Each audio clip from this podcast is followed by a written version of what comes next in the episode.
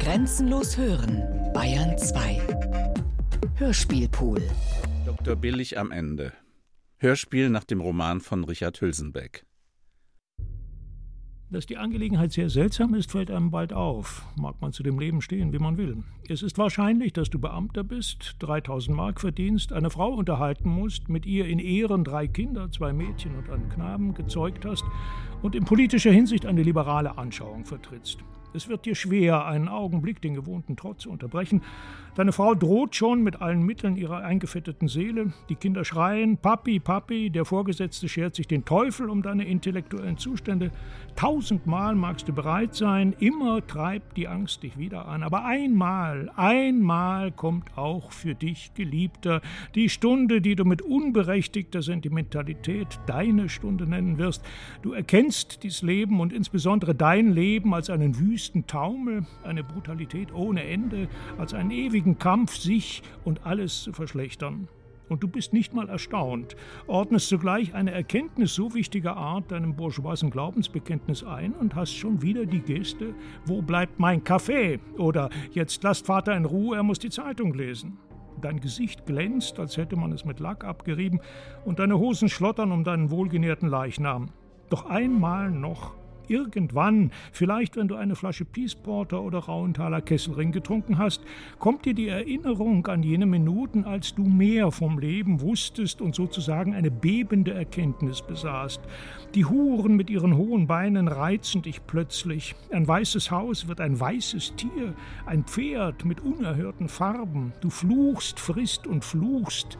Das Leben hat dich wieder. Dem Dr. Walter Billig ging es ähnlich, aber doch ganz anders. Er ist nur im Nebenberuf Syndikus der AYKCA. Billig, der sich durch sich selbst mit den Dingen beschäftigt, versteht alles und rast. Was ist die Schale ohne die Frucht, sagt sich der Esel. Was ist die Hülle ohne das Weib? Das kann alles sein, antwortet der beseligte Dämmerzustand. Er hatte die Fenster weit aufgesperrt, die Gärten standen in voller Blüte, irgendwo wurde ein Kind geprügelt. In der Küche fand er einen Abreißkalender, auf dem mit roten Buchstaben der Name Annie stand.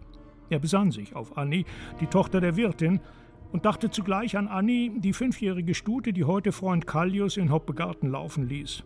Das entschied plötzlich. Der Plan war da.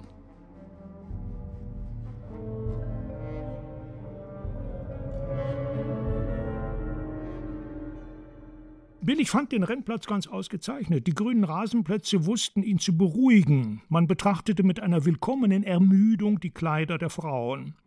Dann aber schellte es aus der Höhe. Da schlug dem Billig eine feste Hand auf die Schulter, so als hätte man zu ihm gesagt: Im Namen des Gesetzes.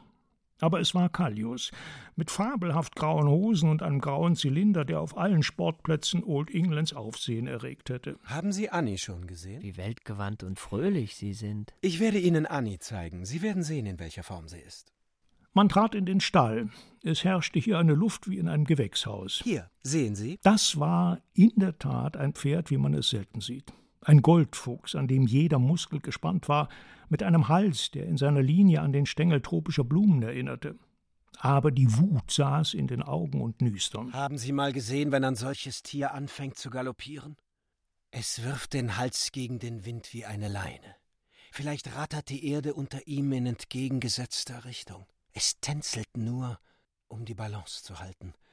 Ja, oh ja, man muss Pferde sterben gesehen haben. Pferde sterben wie wahre Helden. Es ist außerordentlich. Billig hörte hinter sich einen leichten Schritt. Ein Gewitter begann sich auf der Haut zu entladen, ehe es seine himmlischen Eigenschaften sehen ließ.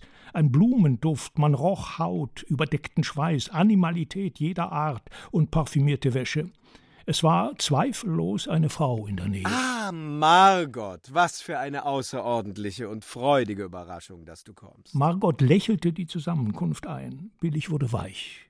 So weich. Gnädige Frau. Das war die frühere Geliebte des Dr. Callius, eine Ausländerin aus dem Monaco, mit allen Allüren einer eleganten internationalen Kokotte. Margot lächelte über Callius. Sie behandelte ihn wie einen Lakaien und er schien sich dabei wohlzufühlen. Sie war fast einen Kopf größer als der olle, sentimentale Dr. Billig und handelte danach. Margot lächelte. Billig sah die asiatische Linie dieses Lächelns, sah losgelöste, primitivste Instinkte, fand sich an Gefühle erinnert, deren höchste Steigerung die Sensation des Mordes sei. Wie außerordentlich lächerlich, wie, wie trottelhaft meinerseits. Billig, mehr oder weniger Beamter.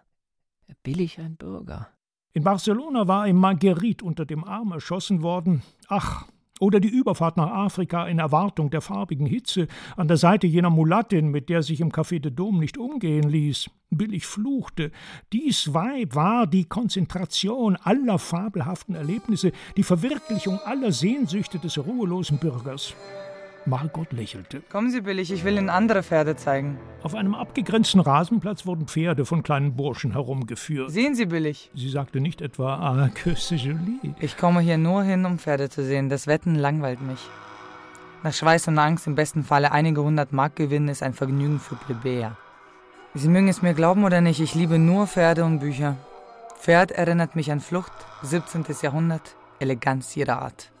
In dem Gewimmel sah man die breiten, enttäuschten Gesichter der Bürgerfrauen, die den Gedanken an den Eintrittspreis nicht loswerden konnten. Die Gestalt des Schiebers in allen Variationen. Billig sah, betäubt, in dem weiten Wirrwarr den Hut Margots verschwinden. Mein Gott, was soll ich hier ohne Sie? Es ist erstaunlich, diese Kriegsexistenzen. Wer das beschreiben könnte? Die bekannten Bedingungen der Gesellschaft sind aufgehoben. Die Bestie triumphiert. Sagen Sie doch nur, Kallius, Wer ist diese außerordentliche Frau? Callius begann zu renommieren. Er habe mit ihr ein halbes Jahr in der Schweiz gelebt. Er sprach sogar von ihren Schenkeln, indem er mit der Pose eines internationalen Wüstlings durch die Zähne pfiff. Wo haben Sie sie getroffen? Sie spielte in einem Varieté. Ach, sie hat ein seltsames Schicksal gehabt. Ich würde es Ihnen gern erzählen, wenn ich die Pflichten der Diskretion. Äh, Sie können sich denken, dass man einer Frau gegenüber, die sich einem ganz hingegeben hat, seine Verpflichtungen hat. Billig schüttelte sich vor Ekel. Jetzt schrie eine Schelle von der Höhe eines Gebäudes.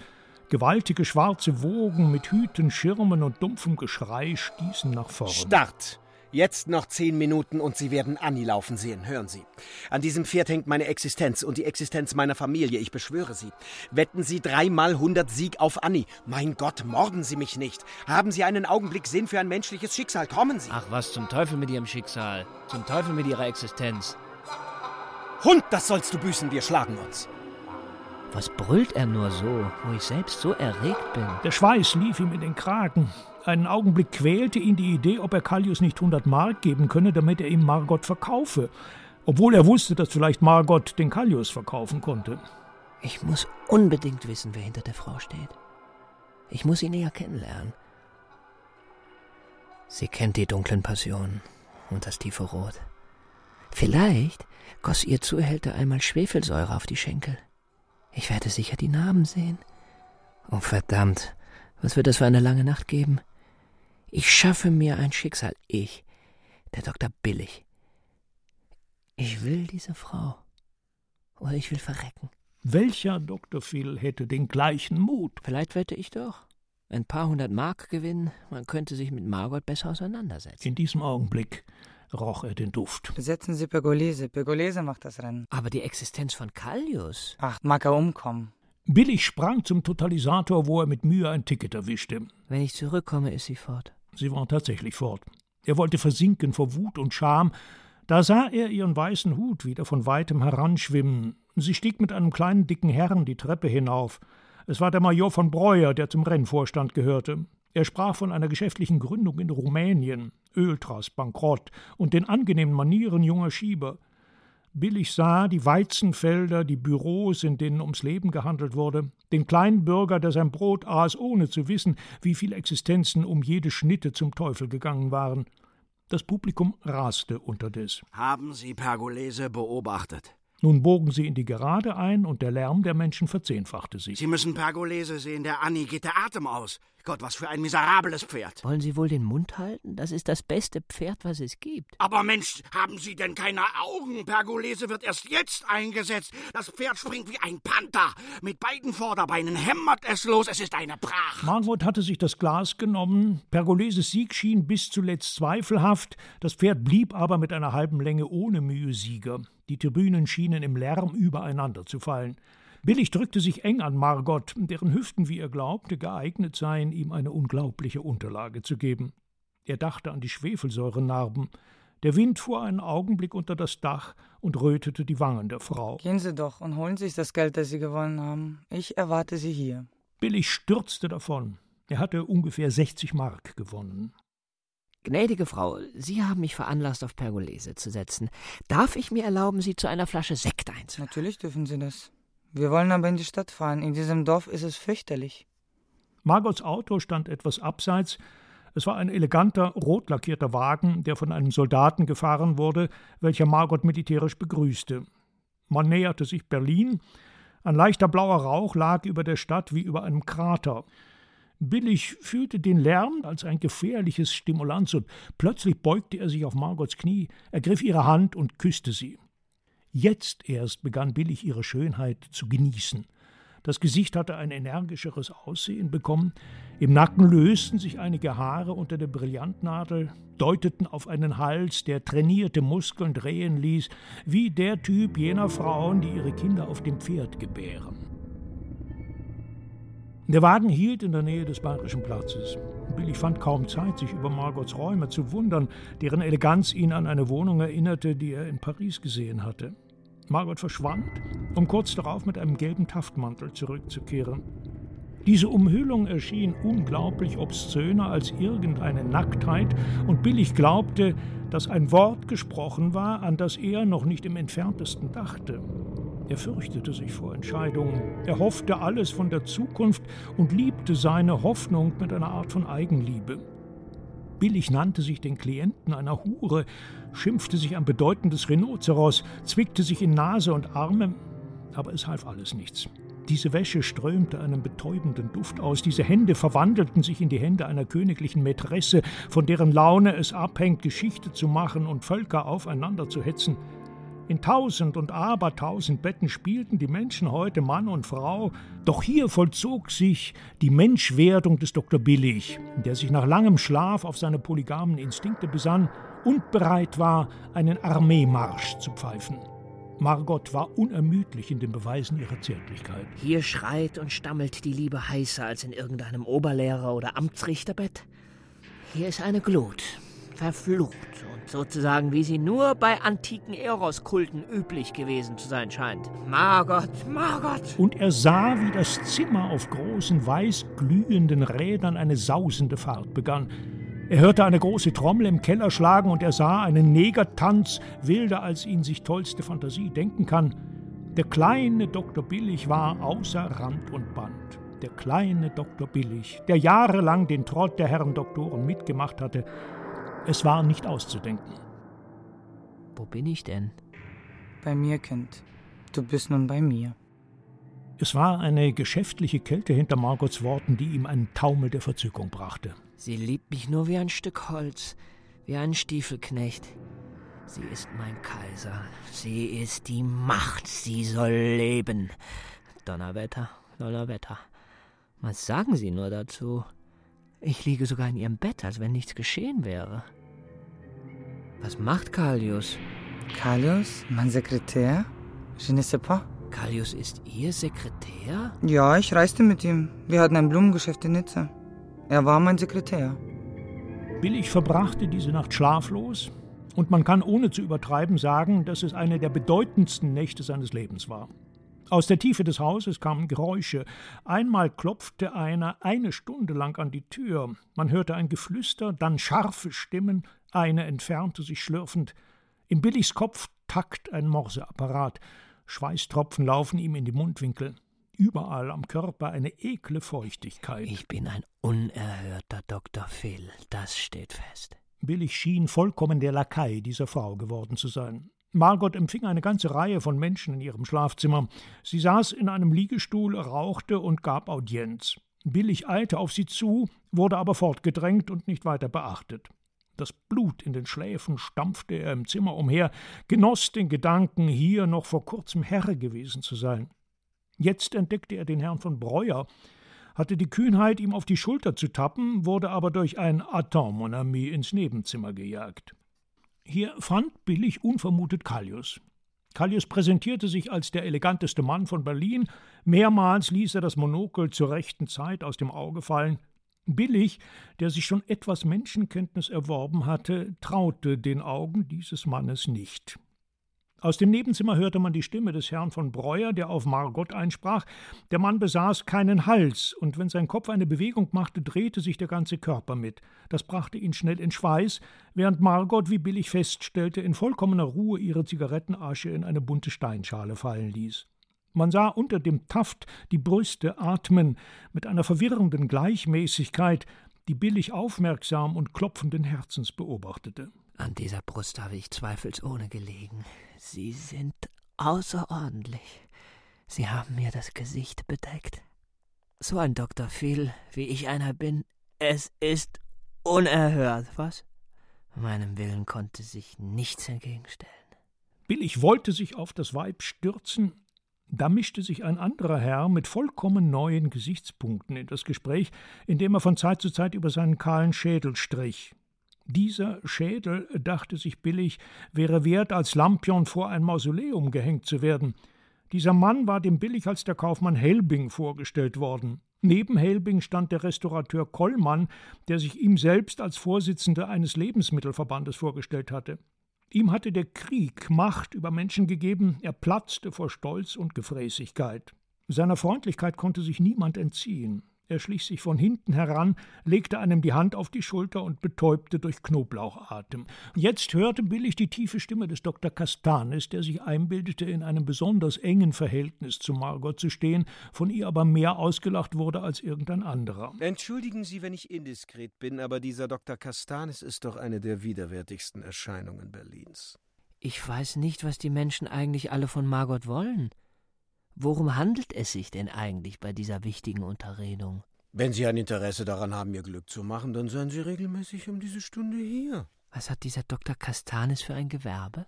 Ach, mein Herr, hier sehen Sie den berühmtesten Freund der Armen, den uneigennützigsten Philanthropen unserer Zeit.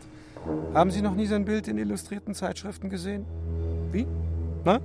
Damals auch nicht, als er mit großem Pomp das Sanatorium Sanabi im Westen aufmachte? Ich bedauere, ich kenne auch das Sanatorium Sanabi nicht. Das Sanatorium Sanabi, dessen Direktor Dr. Castanes ist, wurde vor zwei Jahren im Anfang des Krieges fertiggestellt. Es dient dem Volkswohl, wenn ich mich so ausdrücken darf. Jeder Arme wird dort unentgeltlich aufgenommen.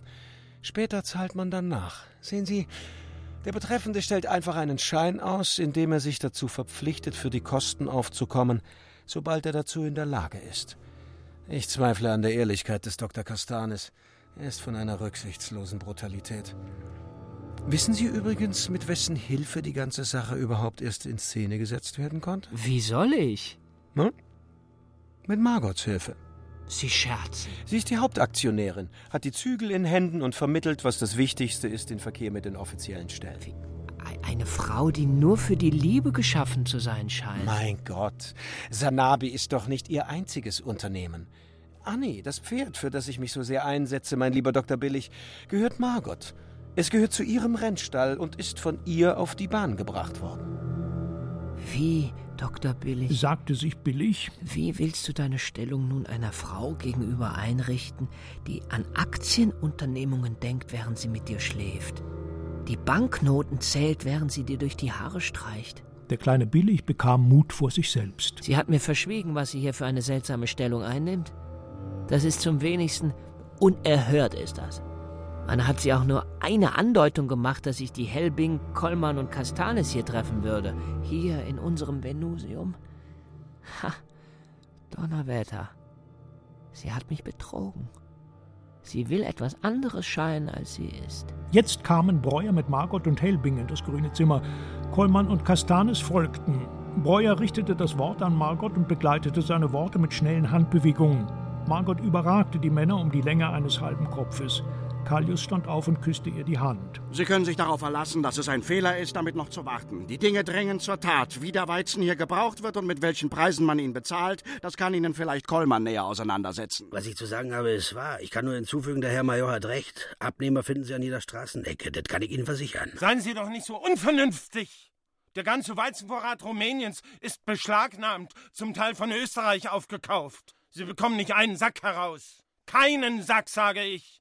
Ferner, haben Sie denn überhaupt nachgedacht, dass Ihnen jeder Grenzwächter einen Strich durch die Rechnung machen kann? Ach, alles olle Kamellen. Wer Geld will, muss Geld geben. Das wissen Sie so gut wie ich. Es gibt einfach keine Grenzwächter und keine Beamte, die jetzt nicht verdienen wollten. Wir haben alles parat, ich versichere Ihnen. Es ist nur die Frage, wann fangen wir an? Das sollte man meinen als oller vernünftiger Mensch. Wir haben ja schon viel getan. Breuer hat engste Fühlung mit den offiziellen Stellen zu halten, hat auszuhorchen, wann die Herren ihren Krieg machen wollen. Breuer ist die Seele des Ganzen. Ein Tag zu früh oder ein Tag zu spät macht unsere Sache hinfällig. Wenn Herr Breuer versagt, bin ich eine arme Frau. Meine Herren, das werden Sie nicht wünschen wollen. Sie misstraut diesem kleinen Schwätzer. Die Beziehung auf österreichischer Seite hat ja schon Herr Kollmann übernommen. Margot sah Kollmann an. Helbing bemühte sich, ein harmloses Gesicht zu machen. Die Herren boten nochmals ihre Geldmittel an. Sie waren alle von dem Erfolg überzeugt. Billy stand abseits und glotzte. Er wunderte sich, dass man ihn in eine Sache einweihte, ohne sich seiner versichert zu haben. Er wusste nicht, dass eine Nacht bei Margot hier eine gangbare Legitimation war. Was wollt ihr denn eigentlich von mir? Bin ich die Direktrice eines Warenhauses? Helft euch selbst. Das kann ja hier alles der kleine Billig übernehmen. Ich will mich um nichts kümmern. Wir wollen den Billig zum Direktor dieser Angelegenheit machen. Sie nahm eine Zigarette, warf sie Billig ins Gesicht und lachte. Billig bekam einen Wolllustanfall, der ihn fast ohnmächtig machte. Nehmen Sie es an, Herr Doktor. Je mehr man Direktor ist, umso weniger riskiert man. Ich habe auch kein Geld, um etwas riskieren zu können. Es gibt gar keine Möglichkeit. Margot hat entschieden. Es lebe Dr. Billig, der Direktor unserer Getreide AG. Ich habe zu Herrn Dr. Billig volles Vertrauen. Er ist, wie Sie wissen, ein naher Bekannter von mir. Sie winkte Billig mit den Augen. Er wird sich ein Vergnügen daraus machen, die Arbeit unter meiner Aufsicht zu erledigen. Billig sah sich plötzlich in den Mittelpunkt gerückt und fühlte das Blut in seinem Gesicht. Das Geschick nimmt seinen Lauf. Sie hat mich öffentlich zu ihrem Favoriten ernannt. Dann dachte ein Rest von ihm, den er nicht mehr anerkennen wollte. In einem Kreis von Rennreitern und Spekulanten entscheidet man über mein Geschick. Und ich habe doch eine gute Kinderstube gehabt und Philosophie studiert. Verdammte Bande. Halunken und Weiberjäger. Billig, mein lieber kleiner Billig, ich liebe Sie, wie Sie sind. Sie sind ein Condottiere mit einem entzückenden Mädchengesicht. Ich vermute, ich bin Ihnen die große Erlösung von einer ständigen Qual. Seien Sie mir willkommen, Billig. Sie können mich für viele Jahre beruhigen. Es kann Außerordentliches mit mir geschehen, wenn ich Sie lieben darf. Man ließ die Jalousien herunter und schellte nach Wein. Ich sehe in Ihrem Gesicht, dass Sie noch etwas erstaunt sind über Ihre Rolle, die Sie hier spielen sollen. Wenn man Margots Freund ist, findet man bald eine Anstellung. So sind die Frauen. Billig dachte an Margot, die im Nebenzimmer verschwunden war. Vielleicht stand sie nackt vor dem Spiegel. Nun wurden die Türen des Nebenzimmers von zwei Mädchen geöffnet, die Wein und Speisen brachten, Austern, Neunaugen, Aale, kalte Braten. Es gab Liköre von Marnier und Cordial. In versteckten Kübeln warteten halbe Flaschen Sekt. Ah, das schmeckt Donnerwetter nochmal. Was, Herr Breuer? Margot trat wieder ein. Die Musik empfing sie mit donnernden Ovationen. Margot dirigierte den in eine selige, halb bewusstlose Stimmung geratenen Billig an ihre Seite. Sie saßen in dem Korbsofa und ließen sich Speisen reichen. Margot liebt mich, liebt mich. Du, ich kann ja nicht mehr. Ich werde ja toll. Das ist aber ein Liebreiz. Sehen Sie doch nur, sehen Sie, Kallius. Das ist ein nettes Paar. Helbing, Kastanis und Breuer nahmen sich jeder eine Flasche Asbach Uralt. Margot gestattete Billig, seinen Kopf auf ihre Schultern zu legen.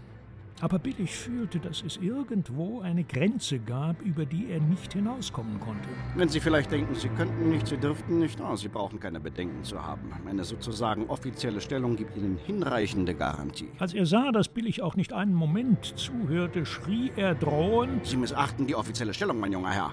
Ich könnte Ihr Vater sein, Sie wollen mich kränken. Margot gab Breuer einen Stoß, dass er zurückfiel und mit großem Lärm auf sein Gesäß krachte.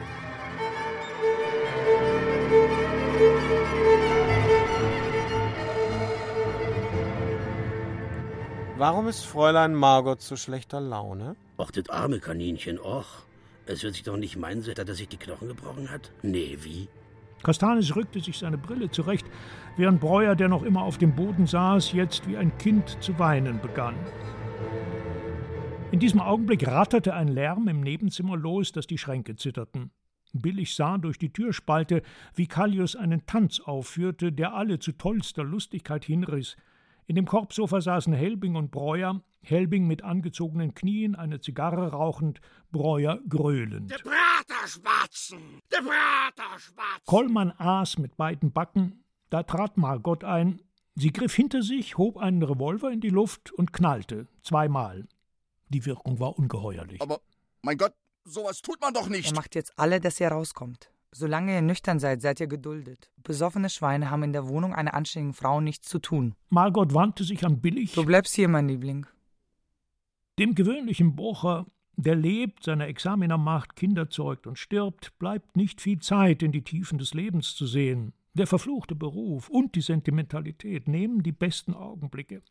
In deinem tiefsten Herzen möchtest du etwas Gutes, etwas Geändertes, die Welt ist dir zu schlecht und zu langweilig, und am Ende hoffst du zu erkennen, was dich an einer endlichen Befreiung von dieser ganzen Pathologie Gottes hindert, die organisierte Dummheit und die organisierte Brutalität. Billig strafft sich auf einem Sitz in der dunklen Ecke eines Kaffeehauses. Verflucht, jetzt will ich mit aller Gewalt vorgehen, sie fallen gemeinsam über mich her. Es ist in der Friedrichstraße gegen zwölf Uhr nachts. Man lebt hier wie in einem Taumel. Die Städte sind bezecht und die Wolken wandern als grüne Teufel über den Dächern. Dreh dich, dreh dich, knalle, explodiere. Eine halbe Stunde Bahnfahrt bringt ihn zu Margot. Er wirft sich vor ihr auf die Knie. Margot, Margot, ich liebe dich. Ich liebe dich. Ich, der Dr. Billig, kann keine Minute mehr ohne Margot sein. Ich sterbe ohne Margot.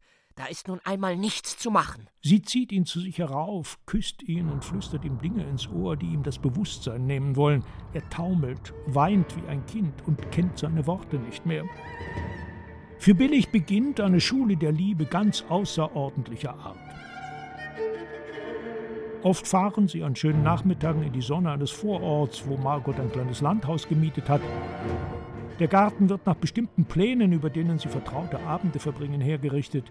In Billigs Leben gibt es jetzt viele Ziele. Täglich findet er eine große Menge von Briefen auf seinem Schreibtisch. Er arbeitet mit Karte und Rechenmaschine, um einen Überblick über die Unternehmung Margots zu bekommen. Manchmal kommen die Freunde Margots. Nee, dass man so weit für seine Freunde läuft, das Herz aus dem Leibe kann man sich laufen. Er jammerte, dass er sein Geld verlieren würde. Er hatte die Hände auf die kurzen, fetten Oberschenkel gelegt, nahm nun den Hut ab und billig sah sich den Schädel an, der ihm typisch für eine große Klasse von Menschen in Deutschland zu sein schien. Das Haar kurz geschnitten, konnte man den Schädel in seiner charakteristischen Form bewundern. Der erste Eindruck war der einer unerhörten Brutalität und Niedertracht. Es wird Zeit, dass man was sieht von den Erfolg. Das ist mal so eine Sache mit dem Erfolg, wie? Er äußerte Bedenken über Breuers Tätigkeit. Ich traue ihm nicht. Der ist zu allem Väter oder Hecht. Der verrät uns an die Heimräte und wir sitzen dann da mit unserem Talent. Da Margot tat, als habe sie wenig Interesse an einem Erfolg, wagte Kollmann nicht viel zu sagen. Billig glaubte sich sehr erleichtert, als Kollmann verschwunden war. Margot setzte sich billig auf den Schoß. Sie stellte sich, als habe sie Launen und Wünsche. Ich will deinen Willen füllen. Du bist hier der Mann. Du hast hier zu befehlen. Sie fragte oft. Darf ich das tun? Und Billig gewöhnte sich daran, ihr kleine Befehle zu geben. In allen wichtigen Dingen blieb sie die Herrin und kümmerte sich wenig um Billig, der vollkommen hilflos war. Oft rasselte das Telefon und sie sagte zu ihm: Geh jetzt raus. Ich habe hier eine geschäftliche Unterredung. Wenn sie sein erstauntes und betrübtes Gesicht sah, küsste sie ihn lächelnd und flüchtig. Nachher bist du wieder her. Nachher wollen wir spielen. Aber jetzt musst du rausgehen. Ich werde niemals ganz hinter ihre Schliche kommen. Als sie eines Abends in ihrem Garten sitzen, sehen sie den Horizont mit blauen Wolken bedeckt und eine helle Mondscheibe. Ich lebe erst, seitdem ich mit dir zusammen bin. Margot spricht von Ostende, von erleuchteten Terrassen, auf denen den schönsten Frauen Europas die ausgesuchtesten Speisen serviert wurden, von Segelfahrten in braunen Kuttern, wenn die Sonne mit heißem Tierleib auf dem Wasser lag. Billig sah die Baccarat-Spieler, die Gauner, Oberlehrer und Ministeranwärter, die sich hier das Geld für mehr oder weniger bestialische Genüsse erwarben, Margot und Billig entschlossen sich kurz nach einem Ostseebad abzufahren. Wir machen unsere Hochzeitsreise. Sie sagte, sie wolle sich in allem Billigs Anordnungen fügen und eine kleine, verständige Frau sein. Am Bahnhof trafen sie mit Helbing und Breuer zusammen, die sie in geschäftlichen Dingen aufsuchen wollten. Ich halte das aber einfach nicht mehr aus. Ich bin nicht zum Spitzel geboren. Ich bin ein ehrlicher Mann und Familienvater. Denken Sie nicht, sich Ihren Verpflichtungen entziehen zu können. Ich habe sie in der Hand und lasse sie unter Kontrolle halten. Breuer schlug die Hände vors Gesicht, Helbing winkte mit dem Hut. Im Zuge fragte Billig: Was war denn mit dem alten Mann? Er ist bedauernswert. Bedauernswert? Das sind deine Sachen nicht, mein Lieber. Dieser Mensch ist wert, umgebracht zu werden. Er kann den Posten nicht ausfüllen, den er einnimmt. Ich habe mich in ihm getäuscht. Er muss verschwinden. Vielleicht ist es auch schon zu spät. Billig fragte sich, was käme, wenn alle Pläne zusammenstürzten. Abends auf der Terrasse des Hotels fanden sie zu ihrem Schrecken als ersten Menschen den Dr. Castanis, der aus silberner Terrine Krebse aß. Das ist aber ein ausgezeichneter Zufall, meine Herrschaften. Ach, Sie werden von der Natur in diesem göttlichen Erdenwinkel entzückt sein. Das Meer lag dunkel und still wie eine Tenne aus Lava. Ich liebe nichts mehr als eine Nacht am Meer, weil sie voller Geheimnisse und Abenteuer ist. Billig gestand ihr wieder seine Liebe. Sie lieben mich alle. Du musst mehr haben als eine gewöhnliche Seele, um mich lieben zu können.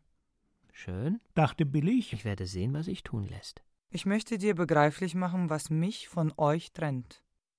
Ich habe mir mein Schicksal geschaffen mit meiner Intelligenz und mit meiner Energie. Oh, ich liebe auch Abenteuer. Du gefällst mir billig. Du bist wie ein kleiner Schüler. Du liebst mich mit Ehrlichkeit. Das allein ist unfassbar. Mit dir, mein Lieber, wird mir das Leben zu einer Erinnerung von schönen Taten. Es ist eine Freude, mit dir zusammen zu sein. Ja, das ist es. Mit dir, kleiner Billig, kann man träumen. Mit dir kann man Stunden an einem gleichgültigen Ort verbringen. Mit dir fühlt man sich geradezu als Weib. Ja, da hast du recht. Mir müssen sich die Frauen unterwerfen. Ich bin ein deutscher Mann. Dein Deutschtum? Warum bist du nicht in den Krieg gezogen? Du hast das Gesicht eines freiwilligen Kanoniers. Was bist du mir eigentlich? Bist du mehr als eine neue Nuance?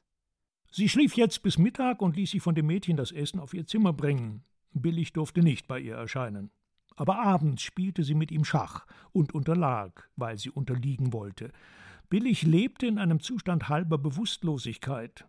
Später fanden sie sich in einem Segelboot, das weit auf das Meer hinausfuhr, an dessen Grenzen schon wieder die Nacht stand. Man fühlt hier den Zusammenhang zwischen dem Tod und der Liebe, die eine ständige Auferstehung ist. Man wird sich der Grenzen bewusst sein müssen, wenn man ein ganzes Leben leben will. Ja, ja, ich komme mir ungeheuer alt vor. Ich fühle mich reif, eine Menge Kinder zu zeugen. Gegen 10 Uhr in dem Saal des Hotels, der festlich hergerichtet war, kam plötzlich der Journalist Opodeldoc auf Margot zu und heuchelte eine alte Bekanntschaft. Aber gnädige Frau, welches Glück, dass ich Sie hier entdeckt habe. Wie nützlich für mich. Eine Bitte, meine gnädigste, darf ich Sie um eine kleine Unterredung bitten? Vielleicht erklären Sie mir, was für ein Wind sie in dieses Nest verschlagen hat. Castanis im Frack mit gut gezogenem Scheitel eilte mit einem Blumenstrauß auf Margot zu, die sich mit billig das Vergnügen besah. Ach, die Königin des Festes sind Sie, meine Liebe. Wir erkennen Sie als offizielle Königin an. Well. Die Herren kennen sich nicht? No. Castanis wurde durch so viel Unhöflichkeit aus dem Konzept gebracht. Opodeldoc war ein kleiner Mensch mit einer Glatze, billig beachtete er überhaupt nicht.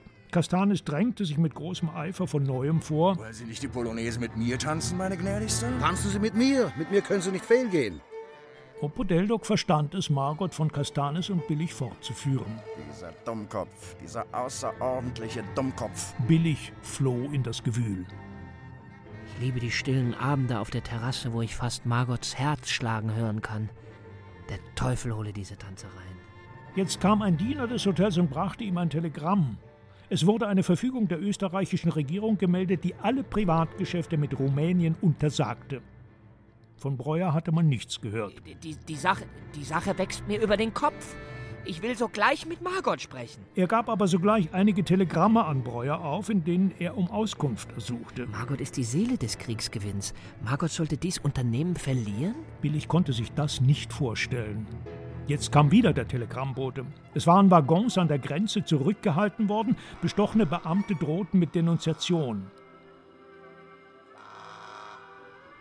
Als Billig in den Saal trat, sah er Margot noch in Begleitung des kleinen Glatzkopfes, der an ihren Brüsten heraufsprach. Kommen Sie, Herr Billig, ich verstehe Ihre Ruhe nicht. Er spricht von Rumänien, der siebenbürgischen Grenze, und Margot lacht. Vielleicht ist er einer der vielen Agenten, von denen wir nichts wissen. Sie sind mir zu ruhig für unsere Angelegenheit. Man schrie schon wieder Billigs Namen, und der Geschäftsführer schwenkte hinter ihm ein Telegramm hoch in der Luft.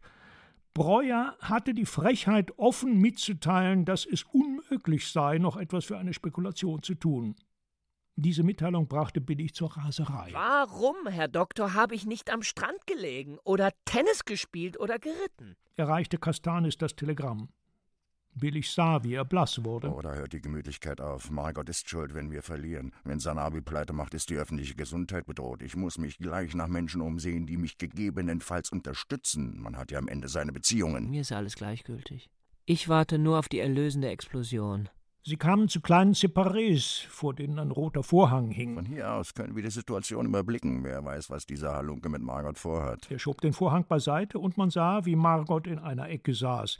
Sie hörte Opodeldoc aufmerksam zu und trommelte mit einer Hand auf dem Tischtuch. Sie sind so schlau, Margot, dass Existenzen wie dieser billig ist vielleicht für ein Glück halten, wenn er sich für die angebetete Madonna den Schädel einrennen kann. Was für ein Irrsinn. Schmieren Sie mir billig nicht, er ist mehr wert als Sie. Glauben Sie, ich wüsste nicht, was ich mit Erlaubnis zu sagen für ein Schweinehund bin? Sie sind ja ein schlaues Tigertier, Margot. Aber als Sie dem billig die Arbeit für Ihr Unternehmen überließen, waren Sie auf der falschen Fährte. Sie ehren, mein Lieber. Sie werden es erlauben müssen, dass ich ein wenig Kritik übe. Üben Sie nur, was Sie nicht unterlassen können. Hören Sie, hören Sie, hier macht man sich über Sie lustig. Ich bin verloren. Es ist so weit, dass ich mich erschießen kann. Hören Sie, Kleines, Sie sind ruiniert. Ich habe es aus sicherster Quelle. Sie werden das Land verlassen müssen. Sie sind am Ende einer Laufbahn, die zu den elegantesten Hochstapler-Laufbahnen gehört, die ich kenne. Sehen Sie, nun komme ich als Aasgeier gewissermaßen, um noch zu nehmen, was zu nehmen ist. Unter allen Umständen bleiben Sie ein entzückendes Geschöpf. Sie gefallen mir ungeheuer, Pedeldoc. Ich werde Sie zu meinem Mitarbeiter nennen. Ihr Witz ist etwas forciert, meine Liebe. Sie suchen sich vergeblich über die Schwere Ihres Sturzes hinwegzutäuschen. Der Plan Ihrer Spekulation war den offiziellen Stellen bekannt. Breuer, der Hund hat alles verraten. Ja, Breuer, sehen Sie, es war auch ein psychologischer Fehler. Sie haben eben von vornherein Unglück in der Wahl Ihrer Mitarbeiter gehabt. Nur Sie waren blind. Oder verliebt. Ich dachte, Breuer wäre sicher. Er war mir zu sehr verpflichtet und ist zu sehr durch uns kompromittiert. Man wollte Sie ruhig Ihre Waggons an die Grenze schaffen lassen, um dann im letzten Moment die Hand draufzulegen. Sehen Sie, das war auch ein Plan von Breuer. Es gibt aber unter diesen Regierungsfritzen noch ehrliche Menschen. Sie wollten sich nicht mühelos in den Besitz fremden Gutes setzen, nur so kam ein Verbot. Ein Verbot? Ein österreichisches Einfuhrverbot. Wo es aufzukaufen war, hat der Staat schnell doch selbst gekauft. Margot saß ganz ruhig mit ihrer Zigarette. Es scheint, Sie haben recht. Ich bin verloren. Sie bleiben, wie gesagt, ein entzückendes Geschöpf. Glauben Sie ja nicht an einen vollkommenen Ruin. Sie haben mich noch nicht ganz in der Hand. Sie versuchte aufzustehen. Sie werden mich niemals ganz in die Hand bekommen. Meine gnädigste, wenn ich die Macht hätte, Sie in einem Freudenhaus nach Ägypten zu verkaufen, würde ich es mit aller Höflichkeit mit aller Hochachtung für Ihren körperlichen Vorzügen tun. Wer weiß, wozu man seine Talente noch notwendig hat. Sehen Sie, Sie beginnen vernünftig zu werden. Sie haben sich zu sehr auf Ihren Geist verlassen, meine liebe Margot. Irgendwo scheitert eine schöne Frau immer, wenn sie ihren ursprünglichen Beruf verlässt. Der Schweißgeruch des tanzenden Saales stand schwer auf Tisch und Möbeln. Castanes sah billig an, lächelte schmerzlich und zuckte die Achseln. Ich hab mir sofort gedacht, dass die Sache schief geht. Sein Plan, billig so schnell wie möglich fallen zu lassen, stand fest. Sie müssen erkennen, dass Sie Prinzregent waren, während Sie sich als König aufgespielt haben. Sie sind ausgeladen, mein Lieber. Heute werden Sie wohl kaum noch neben ihr schlafen können. Ihr Traum ist ausgeträumt. Castanes schnellte über das Parkett. Margot war aufgestanden. Wir werden die Sache noch überlegen müssen, mein lieber Opedeldoc. Sie können mir vielleicht nützlich sein in der Abwicklung der Geschäfte. Wenn Sie Zeit haben, melden Sie sich doch morgen Vormittag auf meinem Zimmer. Was ich tun kann, um Ihnen Unannehmlichkeiten zu ersparen, Margot, soll getan werden. Sie strich ihm schnell über die Glatze. Ich danke Ihnen. Als sie aus dem Separé heraustraten, ging Billig auf den Kleinen zu. Herr, ich bin Zeuge davon gewesen, dass Sie mich gekränkt und in meiner Ehre beleidigt haben. Sie müssen mir Genugtuung geben. Ach, Sie da der berühmte Billig. Well, wollen Sie Säbel oder Pistolen? Wenn es Ihnen gleich ist, ziehe ich Pistolen vor. Mir recht. Wann sollen wir uns treffen? Castanis, der bemerkt hatte, dass man sich in den Haaren hatte, war wieder näher gekommen. Er bot seine Sekundantendienste an. Man verabredete, sich um fünf an der Seebude zu treffen. Billig ging sogleich und holte ein paar alter Pistolen aus seinem Koffer, ging in den Keller des Hotels und übte sich. Er war ganz pulvergeschwärzt, als er, etwas stolz auf seine Leistungen und im Gefühl seiner unverletzten Männlichkeit, bei Margot Einlass begehrte. Stell dich zum Teufel! Dann ging er, betrübt und unbefriedigt. Er konnte die ganze Nacht nicht schlafen und sah im Traum einen großen Raben, der Französisch sprach. Er erwachte um vier Uhr und zog sich zitternd die Hosen an. Wenn er mich totschießt, werde ich niemals mehr bei Margot schlafen können. Unten warteten schon zwei Herren, die Castanes besorgt hatte. Sie gingen schweigend bis zur Seebude. Nach kurzer Zeit erschien Opodeldoc mit seinen Sekundanten. Er war aufgedunsen zu einer Kugel und hatte ein blaurotes, wütendes Gesicht. Auf ein im altpreußischen Stil geschmettertes Kommando schossen sie beide, und Opodeldoc sank mit einem Schrei in die Knie. Castanes erinnerte sich seiner Kunst und stellte fest, dass Billig seinen Gegner in die Schulter geschossen hatte und dass er vom chirurgischen Standpunkt mit seinem Erfolg zufrieden sein konnte. Billig ließ die noch rauchende Pistole aus der Hand fallen und starrte entsetzt auf sein Opfer. Ist er tot? Keine Angst. Billig ging in Aufregung und Sorge nach Haus. Margot empfing ihn schon auf der Treppe. Komm rein. Ich habe schon gehört, was du angerichtet hast. Du hast einen meiner Freunde zum Krüppel geschossen.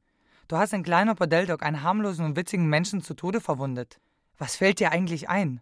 Wer gibt dir die Erlaubnis, so in meine Verhältnisse einzugreifen? Was? Ich habe der Herr mit dem seltsamen Namen hat mich gestern beleidigt. Wer hat dich beleidigt? Der Opodeldoc. Ein Mensch, der mir wohl will, kann dich nicht beleidigen. Opodeldoc wäre der Einzige gewesen, der unsere Spekulation noch hätte retten können. Das hast du, Esel, vereitelt. Verzeihung. Verzeihung? Was heißt Verzeihung, wenn alles zu spät ist? Nicht nur, dass du mir meine Geschäfte verdirbst, du schießt mir auch noch die Leute über den Haufen, die mir helfen können und als Billig versuchte, sich wieder an sie zu drängen, hieb sie ihm mit der Reitpeitsche über das Gesicht, dass ihm das Blut über die Nase floss.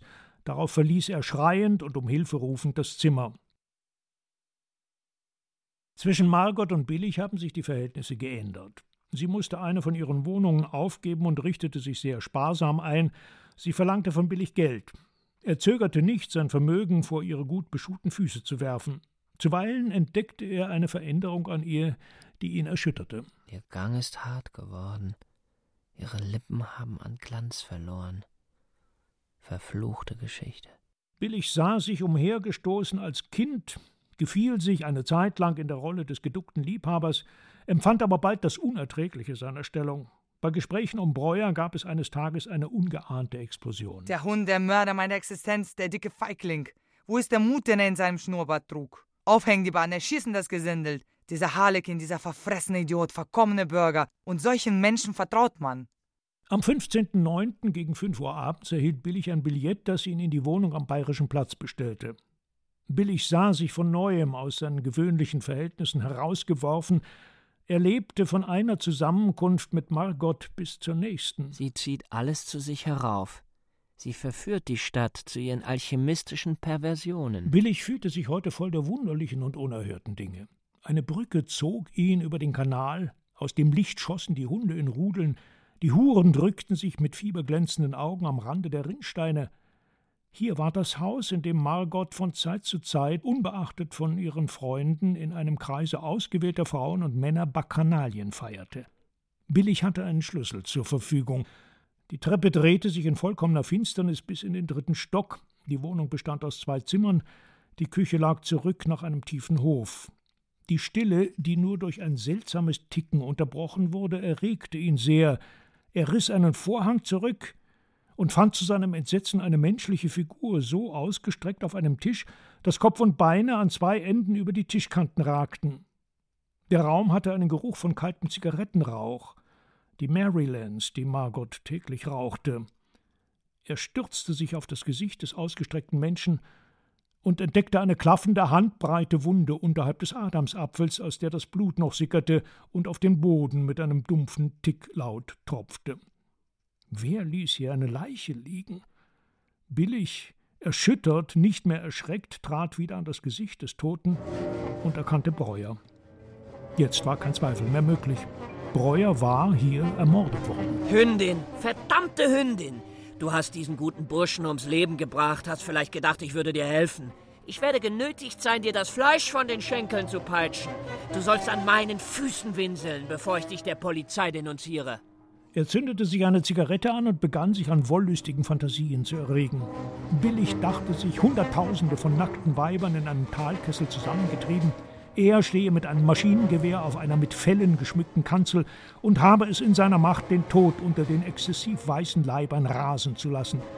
Er dachte sich die Möglichkeiten aus, wie es gekommen sein konnte, dass dieser gutmütige, etwas asthmatische Mensch, der mit so bejammernswerter Einfalt seiner Familie angehangen hatte, getötet worden war. Sie hat ihn als die Ursache ihres Unglücks bezeichnet. Sie sagte, er sei der Typus der unbeständigen und nachgiebigen Trottel, die ihr das Leben verdürben. Sie ist eine Verbrecherin. Hier ist der Ort, wo sie ihre satanistischen Messen abgehalten hat. Hier richtete sie sich gegen die Gesetze und gegen mein Volk. In Breuer hat sie mein ganzes Volk getroffen. Billig wurde rot im Gesicht vor Wut. Diese Spionin! Ich werde sie hängen lassen. Ich werde ihre geheimsten Tricks ans Licht bringen. Ja, wer hätte das gedacht? Himmel, Herrgott, man fällt in die Hände einer großen Kokotte, ehe man sich's versieht. Immer existiert das Jahrhundert der Frau und sie, die sich dazu berufen fühlt, mit ihren Launen und Wünschen ein ganzes Volk zu beherrschen, spät nach den schwachen Augenblicken, in denen man mit Leichtigkeit die besten Religionen für eine selige Viertelstunde gibt. Oh, Margot war das schönste Weib, das Billig jemals gesehen hatte. Er dachte an den kinematografischen Apparat, mit dem sie ihre Gesellschaft unterhielt, soweit diese ein Vergnügen daran fand, Margot auf der Leinwand in jeder Stellung zu sehen. Billig dachte an die pornografische Bibliothek. Auf dem Tisch, wo Breuers Leiche lag, hatte Margot die Baccarat-Bank gehalten. Oh, es ist eine herrliche Zeit. Noch niemals hat die Gerechtigkeit so schöne Triumphe gefeiert. Das Grauenhafte der Situation begann Billig ganz glücklich zu machen. Er beschloss, sofort aufzubrechen, nach Margot zu eilen, sie zur Rechenschaft zu ziehen und sie ohne Mitleid der Polizei zu übergeben. Ein feiner Regen schlug ins Gesicht. Die Laternen schwebten als Lampions durch den Nebel, Fensterläden heulten im Wind. Billig sah eine Droschke kommen, aber der Kutscher winkte ab. Billig sah keine Rettung, er sprang ans Gefährt, murmelte etwas vom Mitfahren lassen und fiel in die Polster neben einen Herrn. Im gleichen Augenblick fuhren ihm zwei Hände an die Gurgel, Billig erhielt einen Hieb gegen die Schläfe, dann standen Pferd und Kutscher. Als Billig sich etwas erholt hatte, erkannte er seinen Gegner. Es war Helbing. Helbing! Mein Gott! Sind Sie denn wahnsinnig? Sie sind der Dr. Billig. Unter diesen Umständen können Sie allerdings mitfahren. Sie müssen mich entschuldigen, Herr Doktor, aber es ist die Zeit der Menschenjagden. Hier arbeiten Sie mit Blitzlicht und Büchse und man ist seines Lebens nicht sicher. Er habe viel Geld bei der Spekulation Margots verloren. Eine Zeit großer Not habe ihn durch fantastische Berufe gejagt. In was für eine Gesellschaft bin ich da geraten? Eine Gesellschaft, wie Sie sie sich besser gar nicht wünschen können. Da ist der Dieb Kollmann, da der Kinderverführer Kallius und Breuer. Auf der anderen Seite steht Margot, die internationale Kokotte, die herzlose Diebin, die Mörderin. Mörderin? Hat sie gemordet? Helbing schwieg und zuckte die Achseln. Sie hat gemordet. Sie hat getötet wie ein gemeiner Mörder. Menschen schnitt sie die Hälse auf. Ihre Hände fuhren in rauschendes Blut. Helbing lachte, er rauchte eifrig. Während der Wagen hellere Straßen durchfuhr, erzählte der Doktor Billig, was er in der Wohnung Margots gesehen hatte. Sie begnügte sich nicht, uns um unser Geld zu bringen, sie schneidet einem die Gurgel ab. Verflucht, wir werden Sie das endlich mal büßen lassen. Wir wollen sofort zu ihr. Lassen Sie festnehmen und betreiben Ihre Verurteilung. Billig trieb den Kutscher zur Eile an. Nach einer halben Stunde hielt man vor Margots Wohnung. Sie hat das Mädchen schon seit zehn Tagen entlassen. Billig entsann sich eines Schlüssels, den er auch für diese Etagentür besaß. Er öffnete, sie traten in den schmalen Korridor, das Musikzimmer stand auf. Vorsicht, sie muss in der Wohnung sein. Das Zimmer ist noch so von ihrem Geruch erfüllt. Er hatte einen großen amerikanischen Revolver aus der Tasche gezogen und hielt ihn drohend. Dann ließ er die Waffe sinken. Das Abenteuer ist nutzlos. Wir haben nicht mit der Verschlagenheit dieser Frau gerechnet. Das ist hier eine feingestellte Komödie. Aber natürlich. Haben Sie nicht gesagt, dass Sie hierher bestellt waren? Während Sie hier, hat man dort? Ja, aber ich bin gar nicht hier gewesen. Helbing hatte sich den Hut aufgesetzt. Machen Sie, was Sie wollen. Was gehen mich andere Leute Morde an? Auf Wiedersehen. Halt, Herr Helbing. Wollen Sie mir die ganze Verantwortung allein überlassen? Helbing verbeugte sich, riss die Tür auf und verschwand.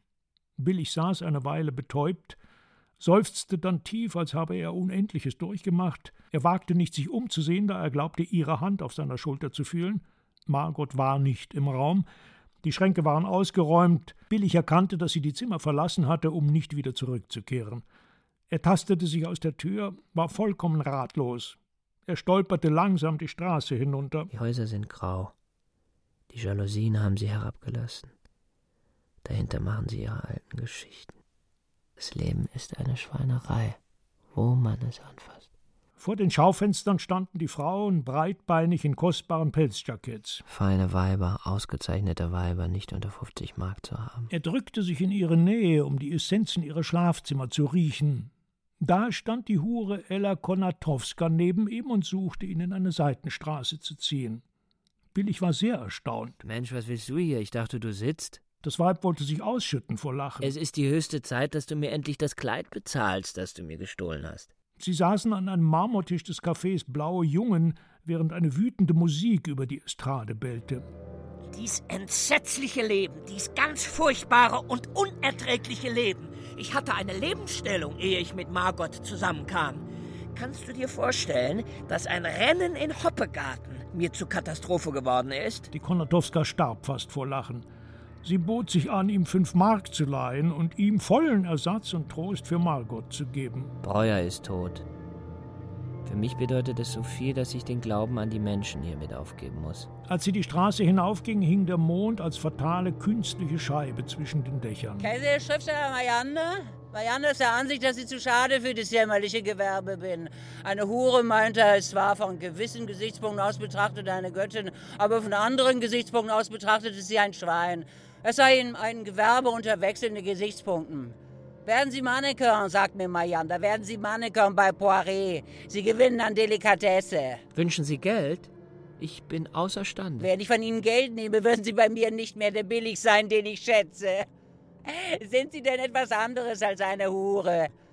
Sind Sie nicht bis jetzt die Hure Margots gewesen und eine schlecht bezahlte dazu? Am Hotel Stadt Paris stand ein Mann in einem langen schwarzen Mantel, Ella Konatowska stand bei ihm abseits und flüsterte mit ihm. Die Konatowska nahm Billigs Arm, sie erstiegen eine Treppe, es roch scharf nach Küche, man hörte aus einem Raum ein Grammophon kreischen. Ich ersticke, ich werde hier eines jämmerlichen Todes sterben, nachdem ich so viele bedeutende Erlebnisse durchgemacht habe. Es begann eine schlimme Zeit. Billig lebte bei der Konatowska, die im vierten Stock eines rauchgeschwärzten Hauses wohnte, jeden Abend schleppte sie so viele Männer mit zu sich herauf, als sie auf der Straße und im Café Metropol finden konnte. Billig, der in einem kleinen Nebenzimmer auf einer Matratze schlief, schüttelte sich vor Ekel. Die Konatowska zwang ihn, ihre Besorgungen zu machen. Eines Tages fand sich Billig auf der Straße und er erkannte, dass er lieber sterben würde, als dass er zu der Konatowska zurückkehrte. Ich habe eine ausgesprochene Sehnsucht nach einer Insel in einem weiten und tiefen Meer. Ich möchte allein in einer Vegetation leben, die noch keines Menschen Tritt entweiht hat. Er irrte des Nachts in den Straßen umher, nächtigte auf einer Bank oder in einem Asyl und bot an einem Bauplatz seine Arbeit an. Billig begann sich das Schnapstrinken anzugewöhnen. Eine selige Freiheit und eine köstliche Zufriedenheit empfand er, wenn er mit einer Flasche Schnaps hinter den Balken auf der Wiese liegen und nach dem Karussell sehen konnte, wo die jungen Mädchen auf Pferden und Schweinen ritten. Ich bin verloren.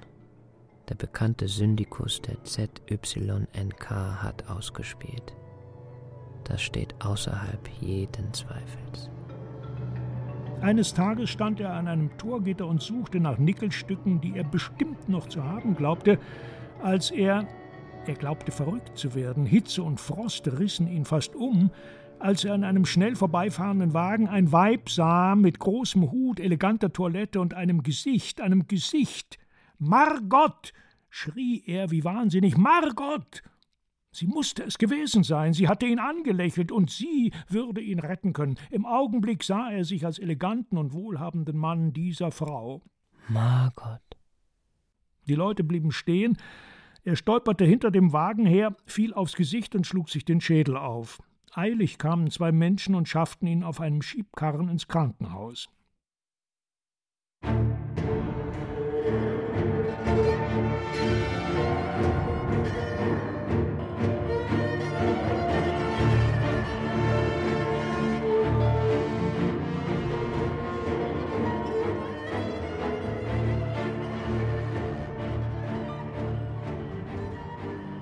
Dr. Billig am Ende.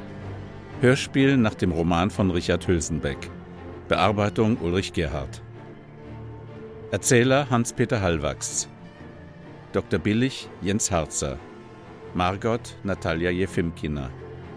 Opodeldoc Sven Lehmann. Kallius Ingo Hülsmann. Breuer Robert Galinowski. Kastanis Axel Werner. Kollmann Martin Engler. Helbing Bernd Stempel. Ella Kodatowska Gerti Honeck. Musik Gerd Bessler. Ton und Technik Peter Keins. Regieassistenz Karina Lüttke. Regie Ulrich Gerhardt. Produktion Bayerischer Rundfunk 2011. Redaktion Herbert Kapfer